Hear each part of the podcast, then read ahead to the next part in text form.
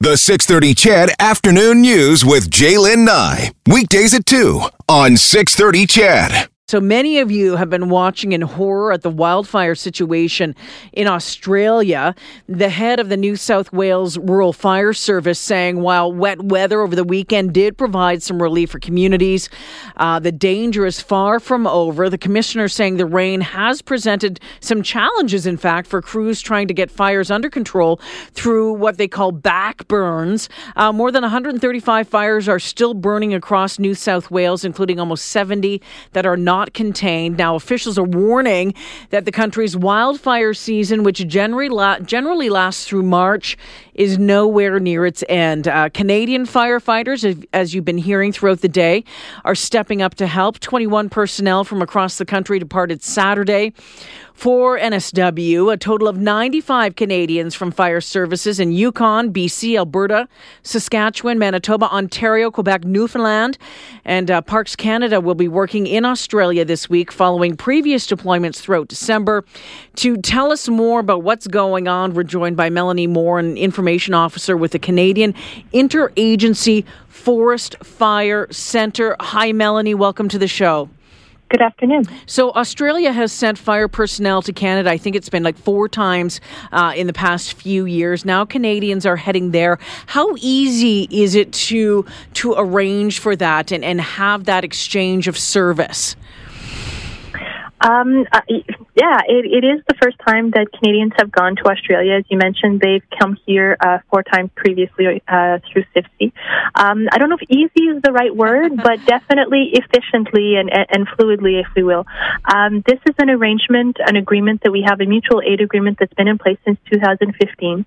Uh, so the logistics and, and, and the, the who, what, where has been, you know, already figured out beforehand so that we can easily, in times of need, call on each other for help.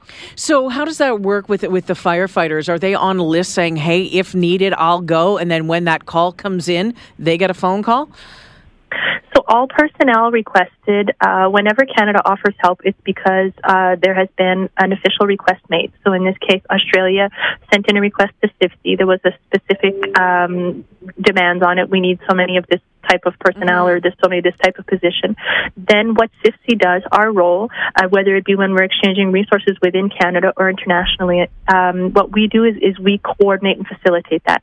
We'll turn around and we'll go to the provinces and to the territories and to Parks Canada and say, who can fill what, who has the, the the training, the accreditation, who has the availability as well, and then we go from there. So sometimes it, it really is, you know, and the last time, as we saw, it really was during the Christmas holiday. So who was available, who mm. wasn't, and that kind of, we go from there. Is there any kind of special training needed uh, in, in this case, or are the, the, the techniques, everything used between Canada and Australia fairly similar?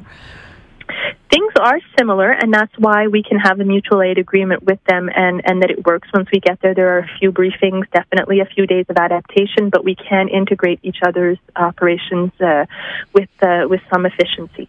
However, uh, it's important to note that all personnel that have been sent to Australia are firefighting uh, personnel, but incident management team members. So they are not frontline firefighters. Oh, okay. They really are personnel that manage um, the incident teams that are there.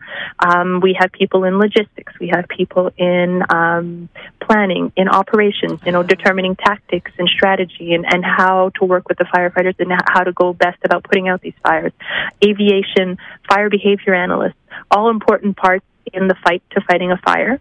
So whenever a province uh, has someone available, we have to ensure that that person uh, meets the requirements, has the standard training, and, and is accredited to go. Oh, very interesting. How do they get paid? In all cases, even when when it's here in Canada, when there is an agency that's in need, uh, the agency that does the asking, that's the host agency, is the one that assumes the cost. So in this okay. case, Australia, um, per our agreement that's already been in place uh, for several years, will be assuming the cost. Melanie Moore, an information officer with the Canadian Interagency Forest Fire Centre, joining us this afternoon as we talk about Canadians uh, from fire services across the country heading to um, Australia to help uh, with the fire battle there. Um, are, have any of them come home yet from from the waves that have gone down? They have not. So we've sent five deployments, and I, I say that, but actually the eight, the fifth one is leaving this evening from Vancouver International Airport. Uh, the first group left December third, and uh, for a 38-day deployment, and they will be returning this later in this week. Okay, because I'm wondering about what information is shared uh, between those who have who have been there and and those who are, are, are heading out the door. Fire is actually a small world, so I'm sure uh, those that are leaving have contacts and have friends that are already down there or colleagues. Um, in either case, uh, whether there are new Canadians that go and join ones that are already there, or if they're in an area where uh, they're integrating a completely Australian team, uh, it, it you know fire is fire, and you tend to make friends and colleagues and lifelong relationships. Yeah. So there's a, there's a certain amount of, of integration that happens, and from everything that I've heard, uh, everyone that's down there has been treated like family. Uh, the teams that are down there have been nothing but but helpful and gracious to have us, and, and we've done our best to be helpful. Will there be more going following the the group that's heading out tonight? I've uh, been told that there has been an additional request made by uh, the Australians to Canada through CIFFC. Um, what that looks like exactly, the numbers, uh, what what it is Canada will be able to provide, I don't have the details yet. We will know in coming days, but there is a survey going on to see what else we could send. All right, Melanie, I want to thank you for joining me this afternoon. Take care. Thank you.